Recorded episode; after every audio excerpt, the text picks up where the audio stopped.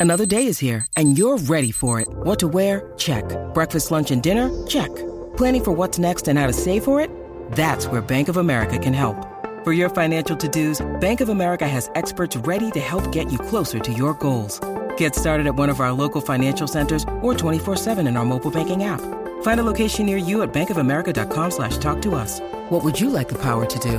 Mobile banking requires downloading the app and is only available for select devices. Message and data rates may apply. Bank of America and a member FDIC.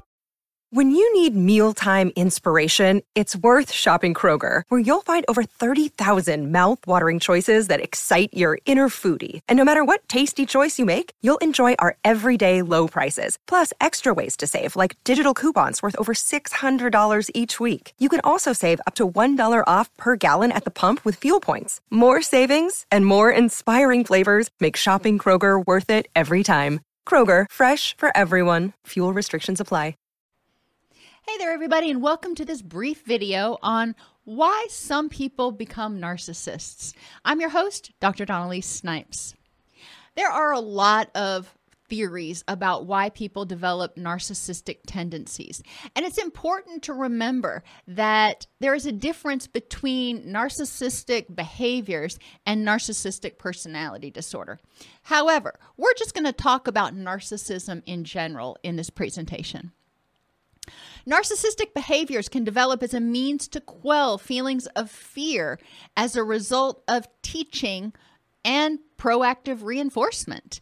When people are afraid of rejection, they're afraid of criticism, they may develop this bigger than life persona in order to protect themselves. They project that they think they're all that in a bag of chips in order to try to convince other people that they are. They may also develop these behaviors because they are taught that they deserve to be treated like they are very special. And certain behaviors may get rewarded if they act greater than life, if they demand special attention and that gets rewarded, then they may continue to engage in those behaviors. Because guess what? If you do things and those behaviors get rewarded, you're probably going to do them again. When the behaviors no longer produce a reward, it often results in what behaviorists call an extinction burst. That means that instead of just gracefully going away, that behavior will actually intensify before it dissipates. So think about the kid in the candy aisle at the grocery store. Their parents say, No, you can't have the candy. The child says, But please. And the parent says, No, it'll ruin your dinner. You can't have candy right now. And the child becomes more adamant in their demand or request for the candy the parent continues to say no, the child keeps upping the ante until they're throwing an all out tantrum. That's an extinction burst. And it's a balance between the cost and the benefit. If the person thinks that the benefit of their behavior is worth it, then they may increase their um, desire for it or their demand for it exponentially until they get it. At a certain point, they're going to say, you know what? Whatever I'm trying to get, it ain't worth all this effort. And then that behavior may start going away. The behaviors that we often refer to as narcissistic include expectations of superior treatment, being fixated on fantasies of deserving power, feeling like they deserve to be the most important, to be the most successful, to have the most intelligence, that they believe they are the most attractive, that they deserve the best spouse or the best house. And they may have this self perception of being unique, superior, and can only associate with high status people or institutions. So let's think about this. In what ways can these behaviors develop as a result of fear or expectation? Let's talk about fear first. Needing continual admiration and attention from others. If someone fears rejection and abandonment, then if they require continual admiration and attention, they're getting constant feedback that you're acceptable, I'm not going to abandon you. Okay, that makes sense. Sense of entitlement to special treatment and obedience. How does this develop out of fear? Going back to that persona, that larger than life persona, if they project this sense that they they're entitled to special treatment and people should obey, then they hope that people are going to believe that, which again, theoretically prevents them from being rejected or abandoned because people tend to glob on or tend to follow people who are of high status. Look at all the influencers in our world. So, this projection, this persona of entitlement, may be a smokescreen hiding fear of abandonment or rejection. Exploitive of others in order to achieve personal gain. How does this develop out of fear?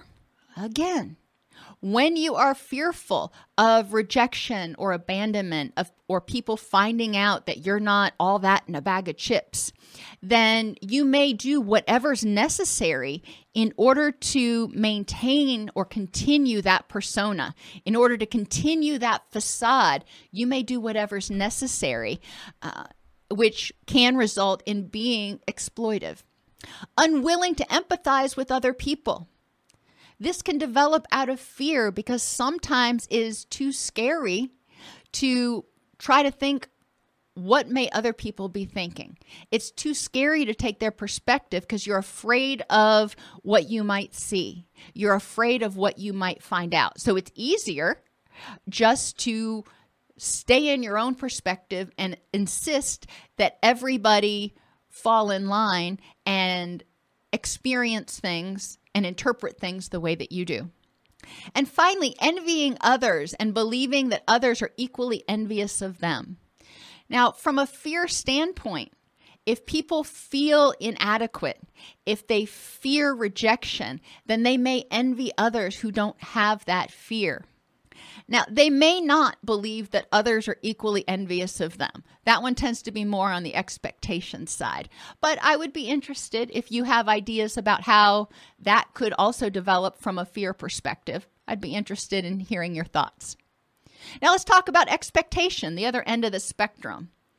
Some people grow up or throughout the course of their life, certain behaviors are rewarded and they are taught that they are only lovable if they receive continual admiration and attention from others. They are taught that they deserve continual admiration and attention from others. So they come to expect admiration and attention from others. They may come to expect special treatment and obedience because they were in situations, in environments in which they were told that they were entitled. So that's all they've known. They don't recognize the similarities to other people. They don't recognize that other people may also be entitled to the same treatment. Exploitive of others to achieve personal gain. Unfortunately, some people are uh, raised, grow up in environments where they're taught or they are in occupations in which it is the norm to exploit others to achieve personal gain. Unwilling to empathize with other people. Well, if you have the expectation that people will give you special treatment, they will be obedient, they will admire you, then why should you empathize with them? Because that's not something that really deserves your energy. So many times, people who develop a sense of narcissism or narcissistic behaviors out of expectation just don't want to use the energy to empathize because they don't see the benefit. And finally, envying others and believing that others are equally envious of them. People who have this expectation for continual admiration and being number one may envy others that have a higher status than them. They may resent other people for having a higher status than them, and that can cause them a great amount of consternation. By the same token, they believe that everybody else who is supposed to be giving them special treatment and obedience, they may believe that all of those minions are equally envious of who they are. And this is their perception of the world and has been reinforced based on prior experiences. So, as a journaling prompt, think of someone who has narcissistic behaviors. What functions do those behaviors serve for that person? How are those behaviors being rewarded and maintained? When they demonstrate a sense of entitlement, when they demand special treatment, how are those behaviors rewarded or punished? But most likely, if they're continuing those behaviors, they're being rewarded in some way. You can learn more about narcissism and narcissistic personality at allceus.com slash narcissist.